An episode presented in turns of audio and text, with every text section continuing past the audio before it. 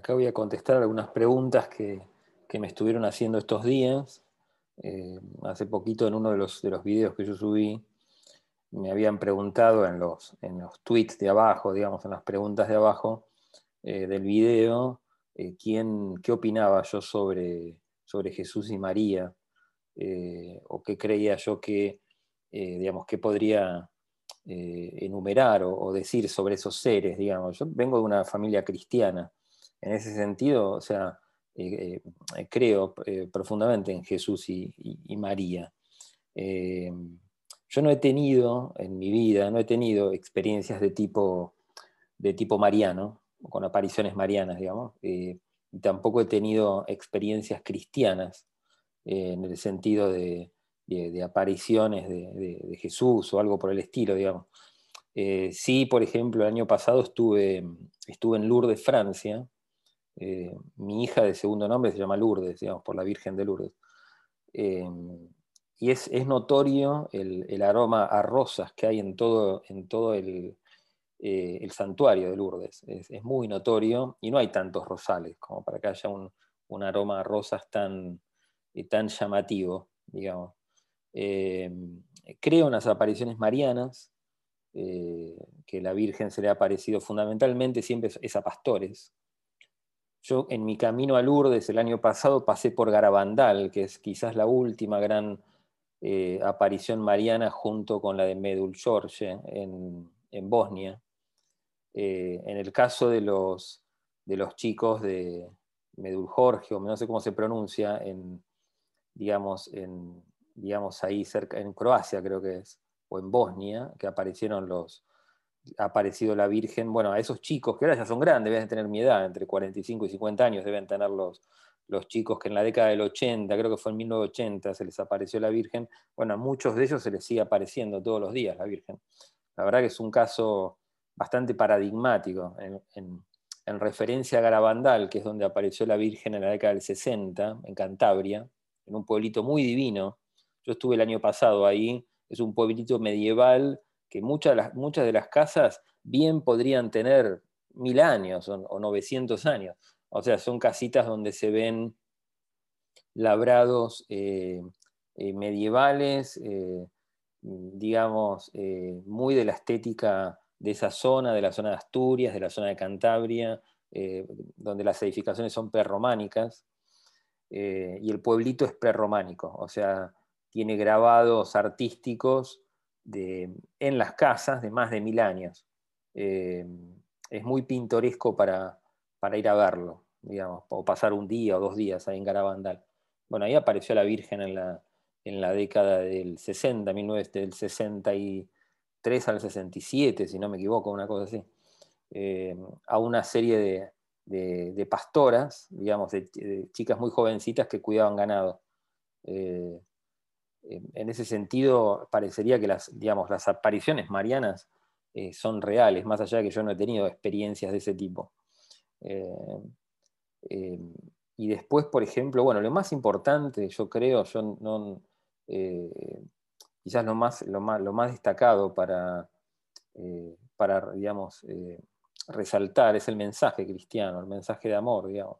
Yo creo que eso es lo más, lo más destacado hay dentro de lo que podríamos llamar eh, imaginería de tipo UFO, eh, hay muchas, eh, muchos contactados que hablan de que han, lo han, visto a, Jesús, a Jesucristo, digamos, en sus experiencias multidimensionales.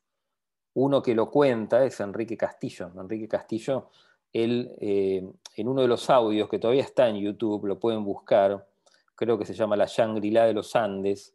Si ustedes lo escuchan, en realidad no aparece con la voz de él, él lo cuenta igual en varias conferencias, de que él, él es llevado en una nave de, de las Pléyades, es llevado hasta una ciudad secreta en los Andes, posiblemente en el territorio de Bolivia, al estilo de Shangri-La, digamos. ¿no? Hay muchos relatos que cuentan que en el Tíbet hay una, hay una o varias ciudades eh, secretas donde se preparan los aspirantes a más grandes misterios. esto se puede, por ejemplo, leer en el libro Yo visité Ganímedes y la preparación para Ganímedes. están muy bien escritos esos libros, al punto tal de que es muy probable que la persona que los escribió tenga, digamos, esté contando un hecho real. Eh, en este caso, por ejemplo, tanto yo visité Ganímedes como la preparación para, para Ganímedes son dos libros de estilo preparatorio para el contacto, para el contacto UFO.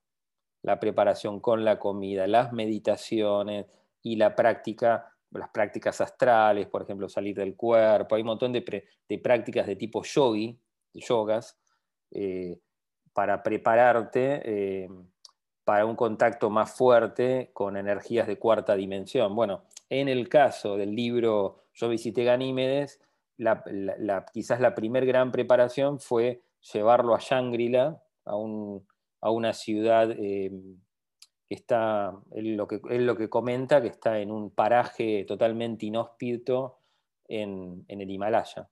Y a partir de ahí se hace una preparación yógica de comida y con maestros encarnados, pero prácticamente seres de luz, que lo preparan, preparan al aspirante a su vida en el cosmos, digamos, o su, o, su iniciación cósmica, por llamarlo de alguna forma. Bueno, Enrique Castillo cuenta en un video, que es la Shangri-La de, América, bueno, en ese video cuenta cómo es llevado a, una ciudad eh, en, los Andes, eh, posiblemente en la zona de Bolivia o, en la zona peruana del sur. Y bueno, y en ese, en ese viaje tuvo que hacer toda una gran preparación con las comidas, o sea, fue llevado en una nave, o sea, no se podía ingresar de otra manera que no sea con una nave UFO a ese lugar. Prácticamente una ciudad eh, eh, no intraterrena, porque bueno, estaba en, en, las alturas de los Andes, pero estamos hablando de una ciudad al estilo Shangri-La. Y lo que cuenta Enrique Castillo es que en una de las, de las preparaciones eh, se le presenta un ser a todos los que estaban siendo iniciados en, eh, esa especie de iniciación de cuarta dimensión, se les presenta un ser eh, al estilo de Jesucristo. y después, por ejemplo, en el caso, más allá que yo no he tenido experiencias de ese tipo, ¿no? pero estoy, las estoy enumerando, me estoy acordando de, los libros que he leído, las experiencias que he leído de otros contactados, como para que ustedes tengan un review de, digamos, de lo que cuentan otros contactados, digamos. Eh, Sixto Paz, sin hablar, sin, sin, digamos, ir más lejos, Sixto Paz cuenta que él, en uno de los viajes así multidimensionales, eh, una de las figuras principales que se le muestran es, Jesús de Nazaret. es bastante increíble cómo se puede llegar a relacionar, digamos, una, una figura histórica de una de las religiones más importantes del planeta con el fenómeno UFO, pero bueno, él cuenta que él, pudo ver a, Jesucristo. Y Giorgio Bon Giovanni, que es eh, un poco el discípulo de Siragusa, Siragusa fue un gran contactado del siglo XX que vivió en Italia y, eh, eh, ¿cómo se llama? Viajó alrededor del globo contando sus experiencias UFO. Es muy recomendable, un contacto real, el de, el de Siragusa como el de Enrique Castillo. Bueno, uno de los meditadores del grupo, eh, del grupo de Siragusa, fue en la década del 90, ya estaba muy viejito Siragusa, fue Giorgio Bon Giovanni. Bueno, Giorgio Bon Giovanni, él eh, recibe un mensaje de la Virgen María de ir a Fátima, a Portugal, ahí al sur de Portugal. Eh, y va en Fátima que iba a tener una gran revelación. Yo no me acuerdo las palabras textuales, pero que bueno, iba a tener una revelación en Fátima. Él fue, y en, Fátima es donde él tiene una visión de la Virgen, donde recibe de la mano de la Virgen los estigmas, digamos. Es del, de los estigmatizados actuales, debe ser uno de los más famosos porque sigue vivo. Eh, más allá que mucho, hay muchas personas todavía que no creen en su fenómeno de, estigma. Mucha gente durante la década del 90 y principios del 2000 eh, dudaba y, digamos, dudaba de los estigmas de, de Bon Giovanni.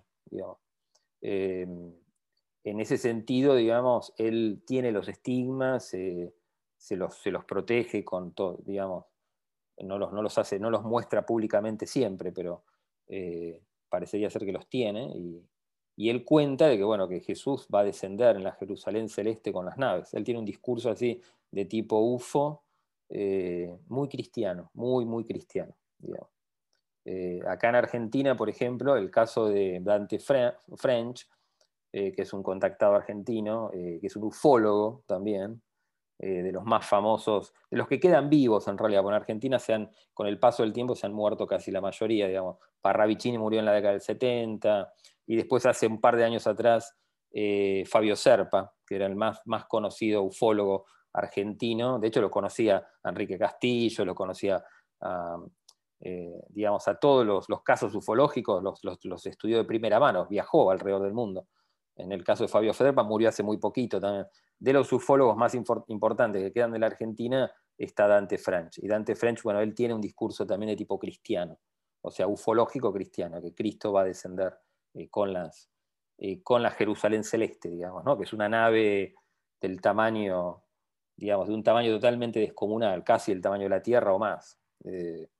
Yo la verdad es que eso no lo sé, yo no, tampoco quiero exagerar mis propias experiencias de cuarta, quinta dimensión, que han sido, han sido bastantes, pero no he tenido, digamos, ese tipo de experiencias cristianas o marianas, más allá de que yo me crié en una, en una familia cristiana yo siempre lo cuento en varios videos. Eh, eh, mi mamá eh, tenía, hasta los últimos días de su vida, tenía un póster de Juan Pablo II al ingreso de mi casa. yo ingresaba al departamento de mi mamá y había un póster de Juan Pablo II. O sea, ese nivel de, digamos, de adoración cristiana. Mi vieja era muy, mi mamá era muy cristiana. bueno, digamos, en ese sentido lo que yo puedo opinar sobre Jesús y María, hay cierta cierta estética, cierta sinergia cultural en el cristianismo, digamos. Comúnmente los préstamos culturales se llaman cognados, cognados culturales.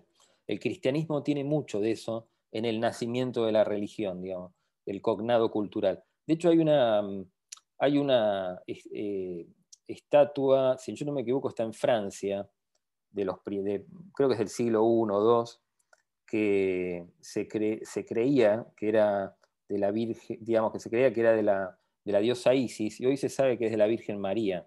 O sea, hay mucho de préstamo cultural entre las religiones de Medio Oriente y la, y, digamos, y la cultura grecolatina hacia el cristianismo, digamos. Y es, eh, más allá de que la, imagen eh, arquetípica de Jesús niño con, con, con la Virgen María eh, es una imagen particularmente cristiana, tanto copta como cristiana apostólica romana, no deja de parecerse mucho a Isis con Horus, con el niño Horus. y en, el lejano oriente, digamos, en la India, a Krishna con, con la Virgen Vivapaki, creo que es. En, en, esos casos, tanto Krishna en la India como Cristo, o inclusive como Horus, nacen de una forma totalmente sobrenatural, digamos. Eh, no, están, no están fecundados por, por la carne, digamos, sino que hay una, fecundación totalmente espiritual, ¿no? el descenso del Espíritu de Dios en el, vientre de esa mujer, digamos. Eh, en esos casos también es asimilable que muchos dioses de la antigüedad, el propio Horus, eh, Krishna, inclusive hasta Buda se le ha atribuido que ha nacido el 25 de diciembre. ¿Por qué todos esos dioses nacen el 25 de diciembre? Inclusive, bueno, eh, en el caso de Jesús, bueno, porque tiene que ver con el, solsticio de invierno en el hemisferio norte. El, solsticio de invierno, ahí se festejaba el sol invicto, en Roma, por ejemplo, pero eso era, prácticamente en casi todo Oriente. Eh, el Sol Invicto era una, festividad eh, muy importante en Roma, muy. Y se, se, decretaban tres días de... por lo general se, festejaba alrededor del 20 de diciembre, pero se 20, eh, 21 de diciembre, y, se, toda la semana posterior era, era festiva en Roma, digamos. De ahí es que Jesús nace el 25, digamos.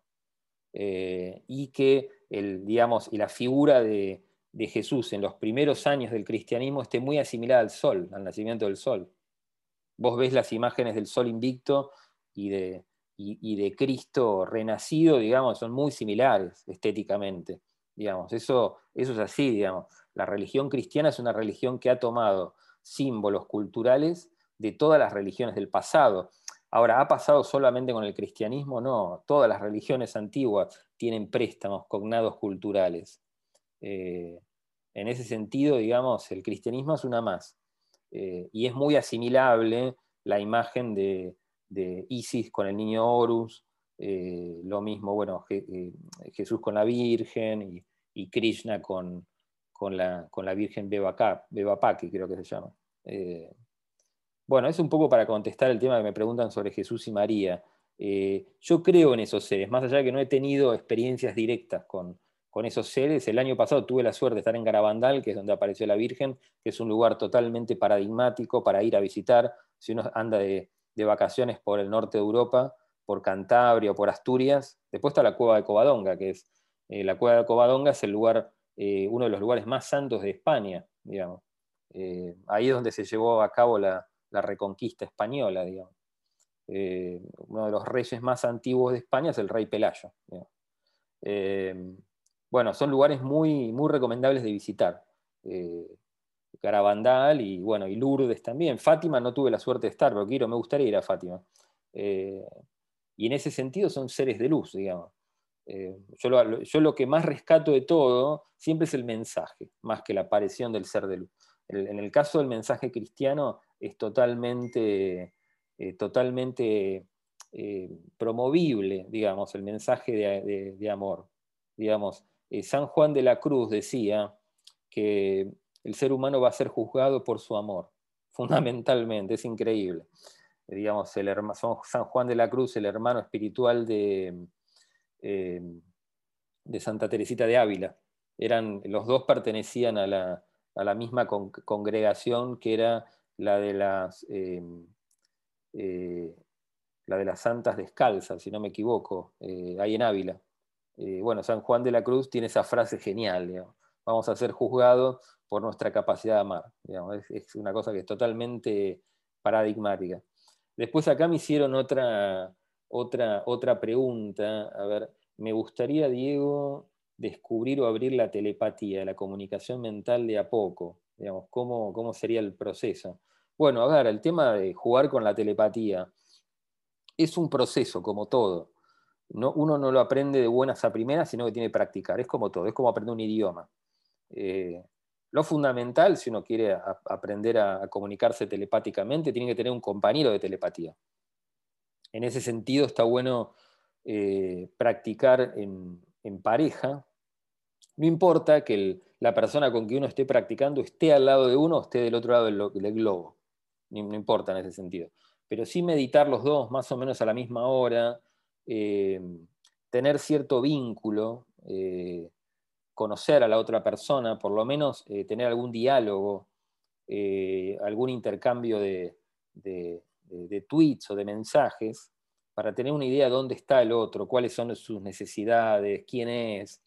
Es más fácil la comunicación telepática cuando hay empatía, cierta empatía, digamos. Eh, y después el ejercicio que se puede hacer, o sea, la meditación es fundamental para crecer espiritualmente, para desarrollar nuestra, nuestra capacidad mediúnica, si uno lo quiere poner desde, ese punto de vista, eh, ascender a las dimensiones superiores, tener experiencia en cuarta dimensión. Es fundamental la meditación, la meditación, la concentración, digamos, la visualización creativa, pero fundamentalmente la meditación. Si uno medita, de una forma constante. Yo lo digo en todos los videos, soy un poco reiterativo con esto, pero es, fundamental, o sea, meditar de forma constante, rítmica, y uno puede, eh, puede inclusive hasta pronunciar un, vocablo como el OM, digamos, una meditación mántrica, y hacerlo constantemente todos los días, una hora, a la misma hora. Bueno, eso va creando efectos, vas utilizando nuestros cuerpos y va creando efectos en el, en el plano físico, digamos es importante en ese sentido. Eh, la meditación es una forma de traer el ahora a nuestra vida. ¿Por qué? Por la quinta dimensión se, ve, se percibe el tiempo real, que es el aquí y ahora. Eh, en ese sentido, eh, cuando meditamos y estamos en silencio, por lo menos los primeros 20 minutos son de aquietar la mente. La mente es algo fluido, es como un océano, algo muy fluido, que uno tiene que por lo menos llevar 20 a media hora estar lo suficientemente tranquilo para ver, digamos, visualizar el mal calmo. Cuanto más calmo esté ese mar, la mente, más se refleja lo simbólico, los símbolos. Y en ese sentido, cuando vos llegás a esa tranquilidad, yo lo llamo, bueno, el estadio del mar calmo, donde ya no hay oleajes, el oleaje sería el pensamiento, el que la mente tiende a saltar de un pensamiento a otro. Cuando vos llegaste al mar calmo, estás en ese estadio, lo más que puedas de mar, de mar calmo, visualizás el símbolo que querés enviarle a la otra persona. Al principio conviene practicar con, símbolos eh, lo más simples posibles, desde, qué sé yo, un triángulo de luz. Eh, están las cartas Zenet, que son, creo que son cinco o seis símbolos, que hay un, hay un oleaje, hay una cruz, una estrella. Bueno, sí, al principio practicar con símbolos sencillos. Eh, y vos visualizar ese símbolo y visualizar a la otra persona del otro lado del globo rodeada de ese símbolo. Y que vos de alguna manera le, le entregás ese símbolo o, digamos, o, lo arrodeás a la otra persona con ese símbolo, que vos que puede ser una estrella, una, una cruz, una pirámide, algo sencillo al principio. Después se puede ir escalando hacia imágenes, eh, libros y cosas más complejas, pero al principio empezar con un símbolo. Y después, la otra persona para recibir ese símbolo tiene que estar también en un estado de, calma, de calma meditativa. Y al principio lo que va a pasar es que uno trata siempre de adivinar el símbolo. Y por ahí no funciona cuando uno lo adivina. Sí funciona cuando uno está en un estado de calma, por ahí sí lo practica, y lo practican durante toda una semana, dos semanas, el mismo símbolo, sin que la otra persona se entere cuál es. Después de las dos semanas va a recibir imágenes sobre ese símbolo. Por ahí, si es una estrella, puede llegar a recibir que es algo puntiagudo, si es una estrella azul, va a decir, bueno, era algo azul puntiagudo, digamos, eh, y así ir, ir creciendo en la comunicación telepática. Empezar por símbolos, que es lo más... Eh, y cierto vínculo energético con la otra persona. El universo es cuántico, no importa dónde esté la otra persona. La otra persona puede estar en Andrómeda.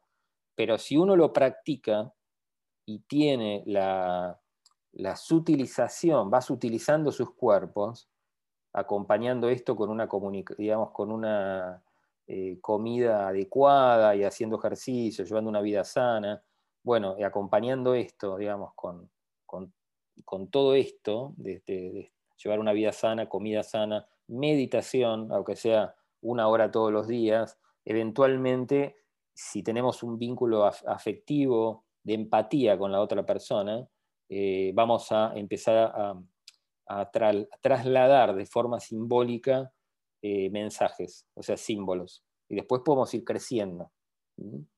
Lo importante es, para que esto se dé, emocionalmente estar tranquilos, saber que es un juego y que la otra persona, eh, tener una empatía, saber que la otra persona, es muy difícil que uno vaya a abrirse si no tiene confianza en la otra persona. Entonces, eh, es importante que haya una empatía, una empatía, eh, para que esto se pueda dar. Digamos. Esto un poco para contestar, digamos, de cómo aprender a, a hacer telepatía o comunicación mental. La primer telepatía siempre es la intuición. Las madres, muchas, digamos, el ser humano es un ser, el ser humano tiene una faceta telepática. Lo que pasa es que no la ha descubierto, no la ha desarrollado. La primera telepatía es la de las madres, cuando sienten que algo le está por suceder a sus hijos, o cuando estás manejando y decís tengo que frenar porque va a pasar algo. Eh, eh, la primera forma de telepatía es la intuición, y después se puede desarrollar eso hacia niveles totalmente abstractos. Eh, y después a ver qué más me preguntaban. A ver, espera que estoy leyendo acá el celular. Muchas personas tienen, a ver, muchas personas tienen la necesidad de salir del planeta. ¿Por qué es? Bueno, esto me lo han comentado también hace varios días varias personas. ¿Por qué tengo tantas ganas de salir del planeta? No es una cosa rara, es una cosa bastante común que se da en los buscadores de la verdad, o sea, en aquellas personas que tienen cierta práctica de meditación y que ya llevan toda una secuencia de vidas encarnados en la Tierra. digamos, por más que uno no se aburra en el planeta Tierra, es como que quiere cambiar de canal, digamos. Eh, eso es muy común para los que tienen cierto desarrollo espiritual, digamos. Sentir que como que tienen ganas de salir de la Tierra y vivir una realidad mucho, mucho menos densa, digamos. Aunque parezca una forma de escapismo o de esquizofrenia, no lo es. Es algo, es algo bastante real con que se encuentra el buscador. Por lo general, las personas que ya están en un camino espiritual, en una, llamemos camino espiritual a una búsqueda sincera por la verdad, que meditan, eh, hacen yoga o van, eh, qué sé yo, profesan su religión de, manera eh, consistente, digamos, o sea, no importa la religión que tenga cada uno. Eventualmente vamos a descubrir que la única religión es la verdad. En ese sentido, esas personas que practican su religión o su filosofía o están en una búsqueda sincera por el saber, todas tienen una sensación de cansancio, estoy cansado por estar acá, precisamente porque uno, uno cuando quiere salir de algún lado es porque se cansó. Cuando nosotros queremos salir, no sé, vamos a, una fiesta y queremos irnos, pues nos cansamos de esa fiesta, digamos, o cualquier ejemplo de ese tipo llega a las 6 de la tarde y queremos volver a nuestra casa, estamos cansados del día de trabajo. Bueno, en ese sentido pasa lo mismo con la vida en la Tierra. Cuando uno ya quiere aprender a meditar, a descubrir los secretos del universo, a relacionarse espiritualmente con uno mismo primero y con el cosmos, es porque uno ya lleva bastantes vidas encarnando acá y ya quiere descubrir la forma de cómo salir de acá y cómo pasar a dimensiones superiores, que son totalmente arquetípicas y utópicas. La, la digamos, la quinta dimensión es totalmente una utopía de luz. Los seres son de luz, el tiempo se perciba como el tiempo real, que es el aquí ahora. Eh, son realidades totalmente lumínicas. Eh, en eso es un poco para contestar por qué uno tiene esa necesidad. Bueno, es una necesidad implícita, muy común en el buscador, digamos. Yo siempre lo que recalco es que el planeta en sí mismo no es una prisión, que también es algo que yo lo he escuchado lo he escuchado muchísimo. Eh, si estamos dentro de una prisión. Bueno, no estamos dentro de una prisión. Si nosotros estamos listos para salir de acá, aparece instantáneamente un ser de luz, nos toca el hombro y nos saca instantáneamente de esta realidad. O te vas a dormir y despertás en otra dimensión, digamos. Hay muchas maneras de salir de la, tercera dimensión sin necesariamente que sea una muerte. Eh, en, ese sentido hay, digamos, el planeta no es una prisión, pero sí mucha de la gente que, digamos, de las personas que ya tienen una búsqueda interesante, espiritual, tienen esa necesidad de salir de la tercera dimensión. Y en ese sentido, esa necesidad de salir te posiciona a una búsqueda más intensa. Y en esa búsqueda más intensa es donde aparecen muchos vectores de luz que te van posicionando eh, cada, cada, más, cada vez más fuerte hacia la rectitud de la luz, donde uno realmente uno empieza a salirse de la tercera dimensión. Eh, y después acá me hicieron a ver otra pregunta. ¿Sabes algo del purgatorio? Eh, a ver, el purgatorio es una forma, buena pregunta, pero digamos, el purgatorio, por ejemplo, es algo netamente cristiano. No existe en otras, en otras religiones, digamos, quizás algo parecido al purgatorio sería el reino de los narakas en, la religión budista o hinduista.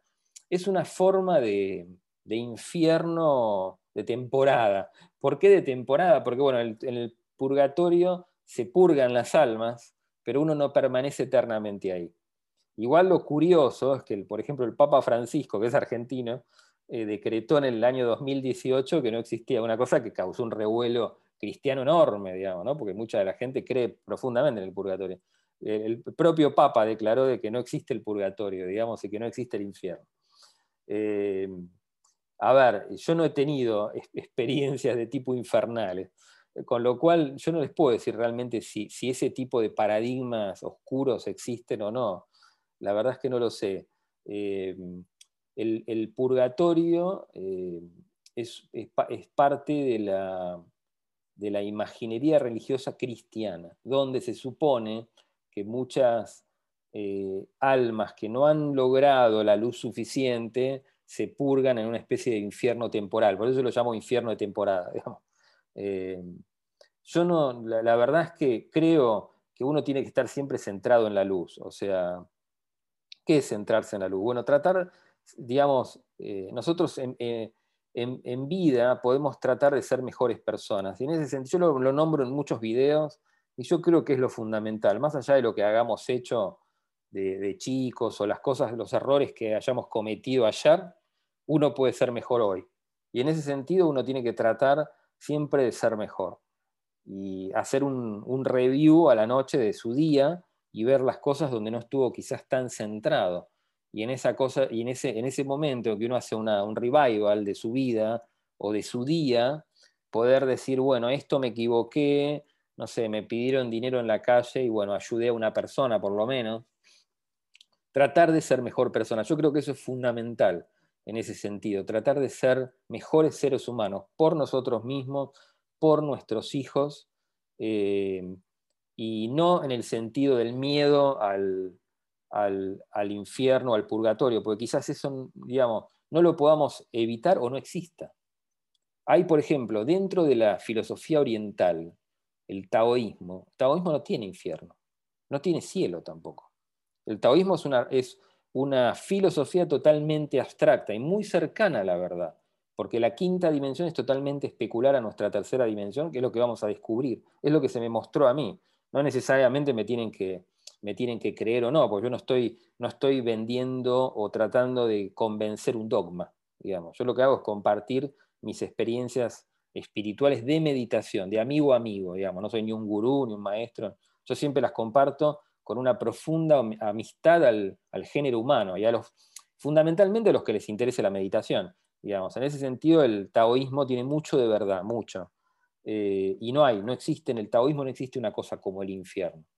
En el budismo religioso sí, está el, reino de los narakas, pero es temporal. O sea que dentro de la filosofía budista lo que se dice es que eh, cuando uno muere, si muere muy cargado de, errores, llamemos pecado, los pecados errores, uno pasa por el reino de los naracas, que es como una situación así medio infernal, y renace en una vida olvidándose de lo que pasó, pero más purificado, como una sensación de cierta purificación, y uno va purificándose hasta llegar al estado de Buda, digamos, ¿no? que es una persona totalmente ajena a los deseos. Digamos. El estado de budeidad sí es real, y el, nirvana es real y el samadhi es real. Yo lo cuento en un montón de videos, la experiencia de samadhi que tuve. Eh, precisamente para que los que vayan teniendo samadhis puedan, tengan, tengan un punto de comparación. Fundamentalmente por eso lo hago. Eh, yo lo que creo, por ejemplo, bueno, a ver, el infierno es una palabra latina, ¿no? Infernus. Eh, en, la Biblia muchas veces se tradujo mal la palabra infierno. Por ejemplo, el, en, el mundo hebreo eh, se llamaba al infierno, tenía, tenía un nombre en particular, el Geol, digamos, o el Eol. Era un lugar en, afuera de, Jerusalén donde se quemaba la basura. Y a veces también digamos, los criminales que eran, que eran ajusticiados se los quemaba ahí, digamos. y ese es un lugar que era como un, como un valle, como un pozo, donde se quemaba basura, y muchas veces fue traducido ese lugar como una especie de infierno, digamos. Eh, sí hay algo bastante llamativo, eh, eh, por ejemplo, esa, el jejena, por ejemplo, también la palabra jejena, que es traducida también como pozo, como pozo, oscuridad, y también es asimilable a, al Hades griego o al infierno cristiano, eh, la palabra jejena también tenía una, connotación como algo que olía mal, digamos. Y en ese sentido, por ahí tiene algo parecido al samadhi. El samadhi, hay una etapa del samadhi que es cuando vos se disuelve el ego y vos estás en, una, en un espacio que sos vos mismo, no hay ego, no hay sujeto y objeto, y en ese espacio que uno está de alguna forma, eones de tiempo, es parte de ese mismo espacio, como si uno cayera un agujero negro y se disuelve el ego y lo único que existe es esa negrura, esa negrura tiene un dejo de, olor a azufre. En realidad el olor real es a hueso quemado, viene como un, como un olor a, hueso, a hueso quemado. Eh, muchas de las experiencias espirituales, no todas tienen olor a rosas. Hay muchos seres de luz que vos sentís su presencia a través del aroma que tienen, no los ves físicamente o podés verlos si ellos se dejan ver. Y, por ejemplo, hay seres de luz que tienen aroma aroma a geranios, aroma a rosas, como el caso de la Virgen María.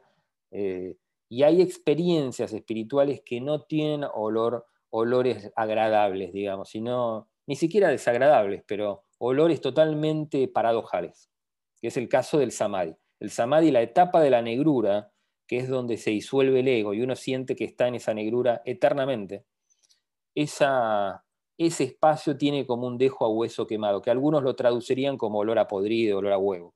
Eh, pero es muy sutil, es muy, muy sutil, no es una cosa que es perturbadora. Eh, pero llama la atención que ese lugar tenga esa, como, como ese aroma, digamos. Eh, esto se mantenía antiguamente como una especie de secreto, digamos, para saber si un discípulo realmente había pasado por el samadhi o no. Se le preguntaba qué olor tenía ese lugar. Esos, hay muchos olores herméticos que se mantienen en secreto, digamos, para ver si realmente uno está inventando su historia de samadhi o es real. Eh, esto lo pueden ver, por ejemplo, en la serie eh, totalmente hermética que es Gravity Falls, digamos, que los personajes están... Eh, yo la, conocí la serie porque mi hija la veía, digamos, la veía de Disney. Stan, de, ¿cómo se llama? Dipper, Mabel caen en un hoyo negro eh, y están eternamente ahí, digamos. Y para entretenerse se cuentan historias, es bastante, bastante divertido de ver. bueno, eso con respecto a, a ver qué me habían preguntado, el purgatorio, digamos. Yo no he tenido experiencias de ese tipo, pero lo más importante es que uno sea, uno ser buena persona, digamos, ¿qué más puede esperar uno? O sea, ser buenas, buenas personas. Eh, y ser buenas personas per se, por la humanidad misma, por nosotros reconocernos como humanos, humanos de bien, de hombría de bien.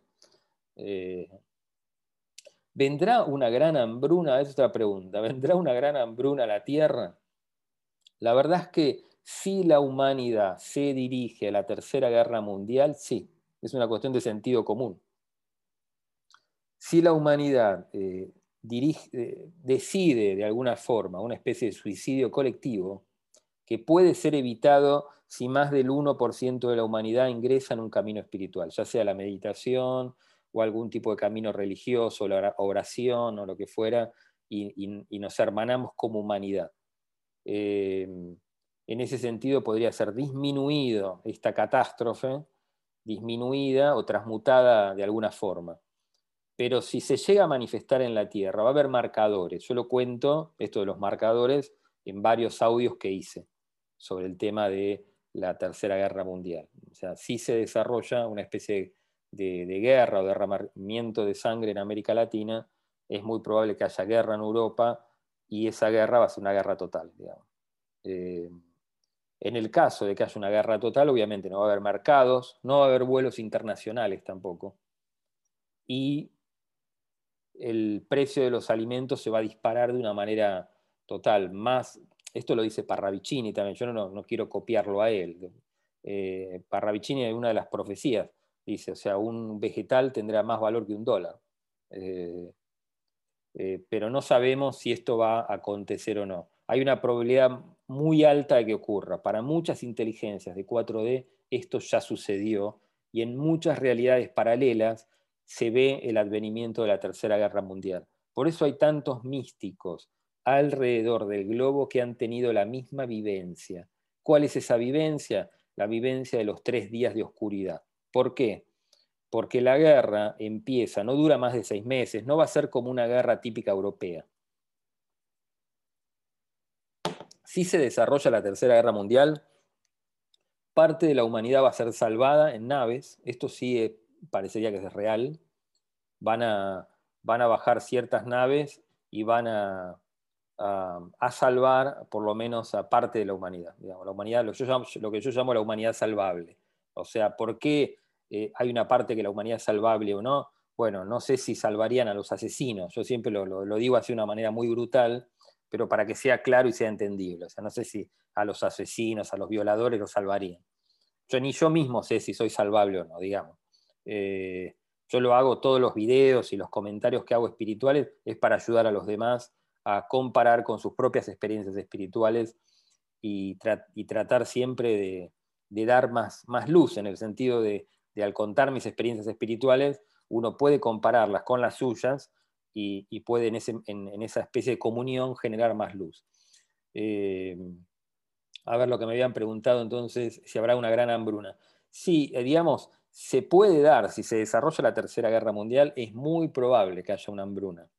¿Por qué? Porque al no haber vuelos internacionales, eh, digamos, el comercio se pararía en gran medida, el comercio, el comercio internacional está muy interligado entre las naciones. Eh, digamos, en ese sentido, cuando termine la guerra, si acontece, si es que acontece, las ciudades se van a vaciar y se va a vivir en los campos de la misma manera que fue cuando cayó el Imperio Romano. El Imperio Romano tuvo una serie de, invasiones, que son las invasiones bárbaras alrededor del, entre el siglo III, ya para el siglo IV ya Europa era totalmente cristiana. Eh, pero durante el siglo III hubo una serie de invasiones, inclusive Gengis Khan estuvo a las puertas de Roma, eh, y se abandona la ciudad de Roma y se empieza a vivir en los campos, digamos. Ahí, ahí es el comienzo de la, digamos, de la edad media-baja. Digamos, bueno, nosotros entraríamos en un proceso bastante similar. Digamos, si se invade Europa y colapsan los mercados, una manzana, un tomate va a valer más que cualquier una computadora. Eh, y se van a abandonar las ciudades y la gente va a vivir en los campos. Eh, va a haber un retorno y va a ser el comienzo de la cuarta dimensión. Cuando la guerra termine, la guerra no, no termina porque una nación se imponga a otra, termina por el choque de un asteroide que chocaría en las costas del África del Norte, eh, todo el Sahara pasaría a ser un océano, un océano interior. Eh, y la Tierra tendría una nueva ubicación en el espacio. Eso es el evento que comúnmente se llama los tres días de oscuridad, que muchos han visto. Yo a los nueve años tuve una visión, yo lo cuento en muchos videos, digamos. Eh, una visión de ver la ciudad de Buenos Aires totalmente cubierta de agua, solamente se veían los edificios más altos. Y el agua era salada, no era, una gran inundación de agua dulce. Eh, y yo salgo de esa visión sintiéndome ser el último en la tierra. O sea, no, no escuchaba ni gatitos, ni perritos, ni personas. Yo me, daba miedo ser la, última, la, única, la, última, la única persona que sobrevivía y salía de ese trance. Y ese trance que fue totalmente involuntario, yo tenía nueve años, cuando me pasó, acá en la ciudad de Buenos Aires, en Caballito, eh, digamos, siempre tuve la sensación de que eso va a ocurrir. Eh, quizás algunas cosas puedan ser evitadas, pero eso parecería que fuera a ocurrir. Es, ¿Por qué ocurre? Uruguay, la ciudad de Buenos Aires y gran parte de la provincia de Buenos Aires quedan cubiertas de agua, el océano pasa a ser el nuevo lecho oceánico, porque la Tierra cambia su eje tiene una nueva eh, ubicación en el espacio alrededor del Sol. A futuro va a haber una sola em, eh, estación que va a ser la primavera.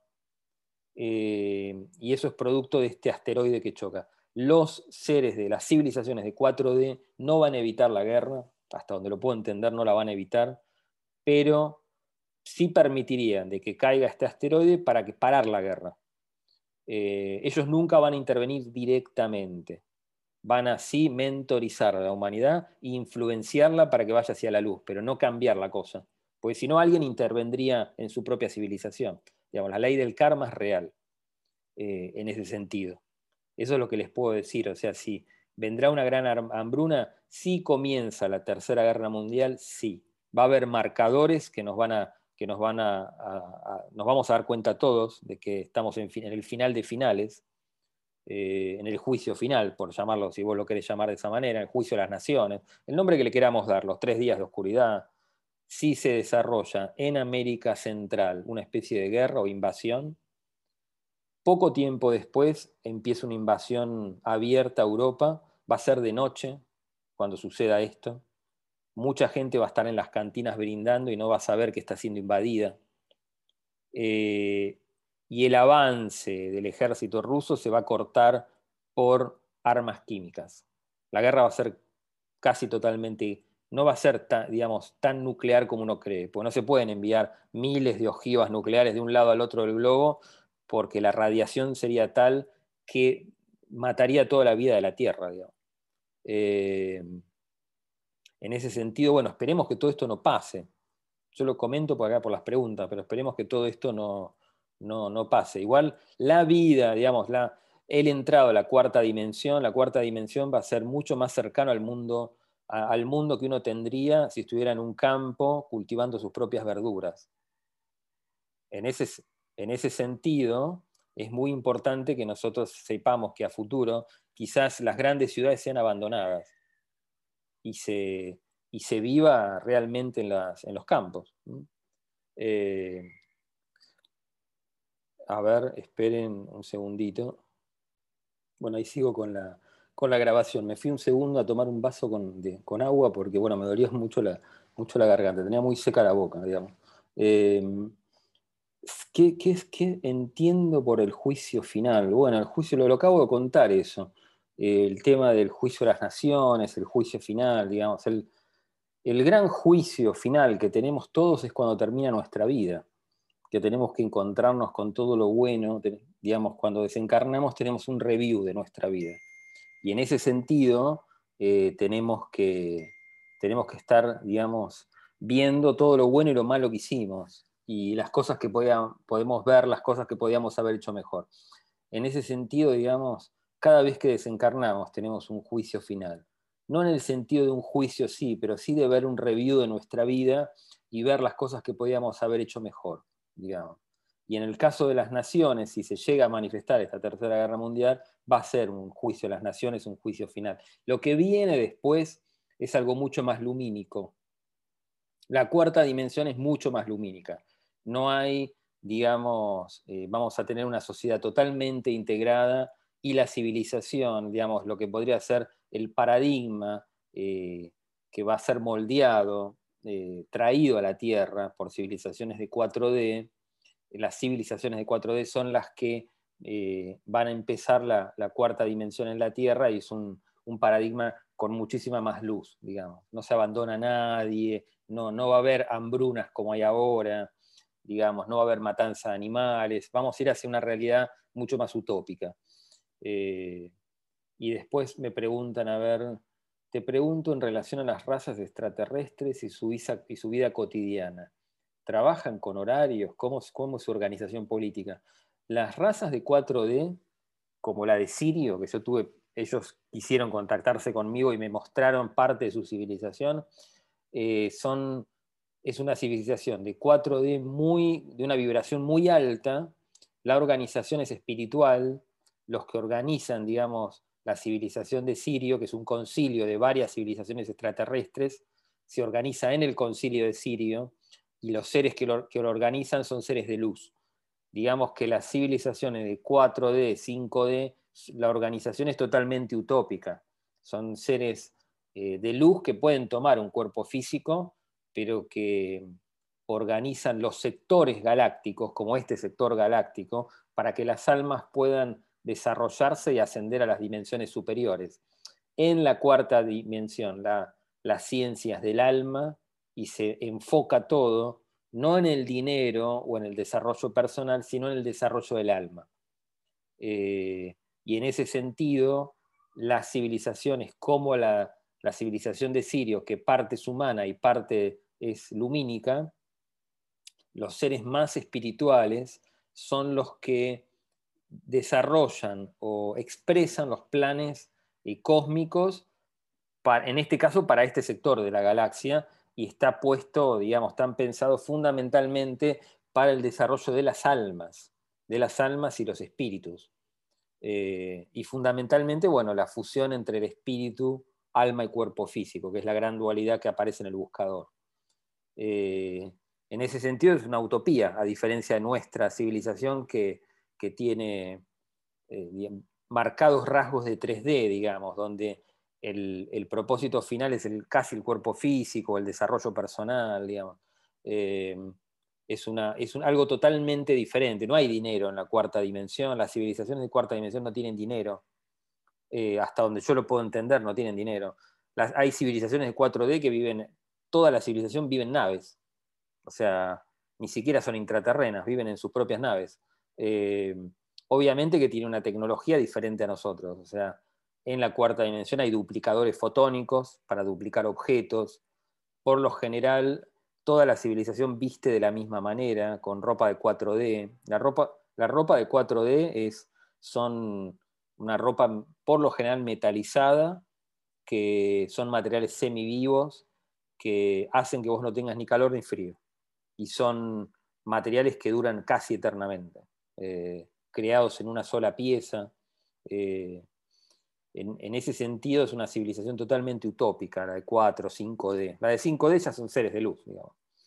Eh, o, sea que es diferente. Lo que, nosotros cuando entremos a la cuarta dimensión se va a entrar quizás gradual y no tan gradualmente, pero vamos a tener al principio, los primeros, no sé, 200 años, quizás 300 años, vamos a tener un dejo de 3D, pero cada vez va a ser menor, no va a haber matanza de animales, se va a comer cereales, eh, se va a comer peces al principio y después se va a dejar de comer peces y se va a terminar comiendo, yo lo digo en otros videos, comiendo solo comprimidos y después eh, solamente prana. Va a llegar un momento que nos vamos a alimentar del plana, prana planetario, vamos a ser seres totalmente cósmicos o solares, en el sentido que vamos a viajar a otras civilizaciones. Em, la Tierra va a pasar a ser un puerto celeste más de este sector de la galaxia. Em, en ese sentido, digamos, bueno, la organización política. La organización política en la 5D es a través de canales, digamos, eh, espíritus eh, o seres de luz que canalizan fuerzas cósmicas. Eh, y en la 4D, el mayor desarrollo cortical, digamos. O sea, el más, nosotros todavía no podemos medir el desarrollo de nuestro cerebro. Sí medimos el ICQ, digamos, la, capacidad cognitiva, pero no el, nuestro desarrollo del cerebro. Eso va a ser medido a partir de la de la 4D y solamente se van a hacer cargo de la civilización los que, tienen, los que tengan un gran desarrollo cerebral y espiritual, digamos. No hay política, digamos, en ese sentido. Eh, después, eh, por ejemplo, bueno, ahí me preguntan sobre la cultura en la 4D. Bueno, las civilizaciones de 4D mentorizan a las de 3D. Eh, no intervienen directamente, pero mentorizan a las de 3D. la cultura está dirigida hacia el alma, está dirigida hacia la fusión alma, cuerpo físico y después, posteriormente, espíritu, cuerpo físico. Son espirituales, son civilizaciones espirituales. Eh, ¿Cuándo comenzará la 4D en la Tierra? Una otra pregunta que me hacen. Va a ser gradual y quizás no tan gradual, parece esquiva la respuesta, pero va a depender cómo viviremos. Existen un número infinito de realidades paralelas que coexisten en el ahora eterno.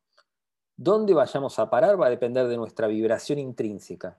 de nuestro ser, de nuestra alma, nuestros pensamientos, nuestras acciones, y eso nos va a marcar a qué realidad paralela vamos a ir a parar. Si va a ser una donde se va a desarrollar la Tercera Guerra Mundial o donde no. Eh, igual, independientemente de eso, la cuarta dimensión se va a desarrollar igual porque es el tiempo para la Tierra para desarrollar la cuarta dimensión. Eh, en ese sentido, si acontece la guerra, no va a ser tan gradual, la cuarta dimensión la traen, la traen civilizaciones después de que termina la guerra, o sea, después de que cae este asteroide. Van a bajar naves, fundamentalmente en la Patagonia Argentina, y van a traer la, cuarta dimensión y van a establecer la cuarta dimensión en la Tierra. Si no se desarrolla la guerra, la, el entrado a la cuarta dimensión va a ser gradual y va a haber descenso de naves en diferentes ciudades. Las primeras civilizaciones que se van a hacer eh, presentes van a ser las muy humanas, eso lo cuento en varios videos. La civilización de Ciro hay parte que es humana, muy humana. La única diferencia es que no tienen pelo y no tienen cejas, pero es muy humana. Eh, la parte de la civilización de las Pléyades son humanas, humanoides. O sea, las primeras civilizaciones que se van a hacer presentes en la Tierra van a ser las muy humanas y así van a ir subiendo el volumen 4D de a poco. Hay civilizaciones que los cuerpos eh, son híbridos, mitad humano, mitad gris, pero emanan tanta luz de su cuerpo que vos no puedes estar parado enfrente de esos seres, porque se disgrega la materia atómica. Entonces van a ir subiendo el volumen de la 4D de a poco. Eh, y después eh, cuál es el significado de ver naves. Bueno, eso me lo preguntaron muchas veces. Em, las naves, al principio vos cuando estás por entrar en un contacto más, más cercano, esto lo cuenta Sixto Paz, eh, aparece también en el libro, por ejemplo, Yo viajé a Ganímedes, lo cuenta también eh, Enrique Castillo. Al principio el contacto no es que se, da el contacto tal cual como uno lo hubiera querido. Al principio se dan visualización de naves, visualización de naves en meditación, en contemplación, en sueños. Después uno está o en el auto, yendo al trabajo, en su casa, y ve fugazmente naves. A mí me pasó, por ejemplo, cuando subí el video, el primer video que hicimos con Mariano Sorens en el canal Tiempo Nuevo, en YouTube. Ese día yo estaba, un, un día muy cercano a ese, yo estaba con mi hija en un parque, acá en Parque Chacabuco, en la ciudad de Buenos Aires. Y pasó a través del parque una, esfera plateada y tenía un anillo plateado, iba girando. Y al punto tal que mi, propia hija me dijo, papá, mirá, un UFO. Eh, era muy llamativo de ver. Eh, es muy común que cuando uno ya empiece a tener visualización constante de naves, vos en algún momento salís a la calle y ves o un punto en el cielo, o algo que te, o una bolita que pasa por el cielo, o sea, ves alguna visualización física de alguna nave. Eh, eso se va repitiendo y eventualmente se da el contacto. El contacto, los que yo tuve, por lo general, a mí me. El primer contacto que tuve, que fue en 1988 con los seres de Sirio, bueno, ahí me, me desmaterializaron de la habitación de mi mamá y me llevaron a una nave de Sirio. Y el segundo contacto fue en 2013, bueno, me hicieron levantarme de la cama con una necesidad muy grande de salir al, pasillo de mi casa y ahí había un ascensor de luz, por ejemplo. Eh, pero este tipo de, de, cadencia hacia el contacto cada vez más abierto se va a empezar a dar más en los buscadores y en los que tengan una práctica fundamentalmente de meditación y cuidarse con las comidas, eh, tener una, mente sana, digamos, ser proactivos, pro vida. Eh, y, bueno, lectura espiritual también, ¿por qué no? Lectura espiritual, ver videos de, tipo espirituales, digamos, también ayuda. Bueno, eso es lo que les puedo, los que les puedo decir. No quiero hacer tan extenso el, el video para no aburrir. Bueno, les mando un beso muy grande a todos.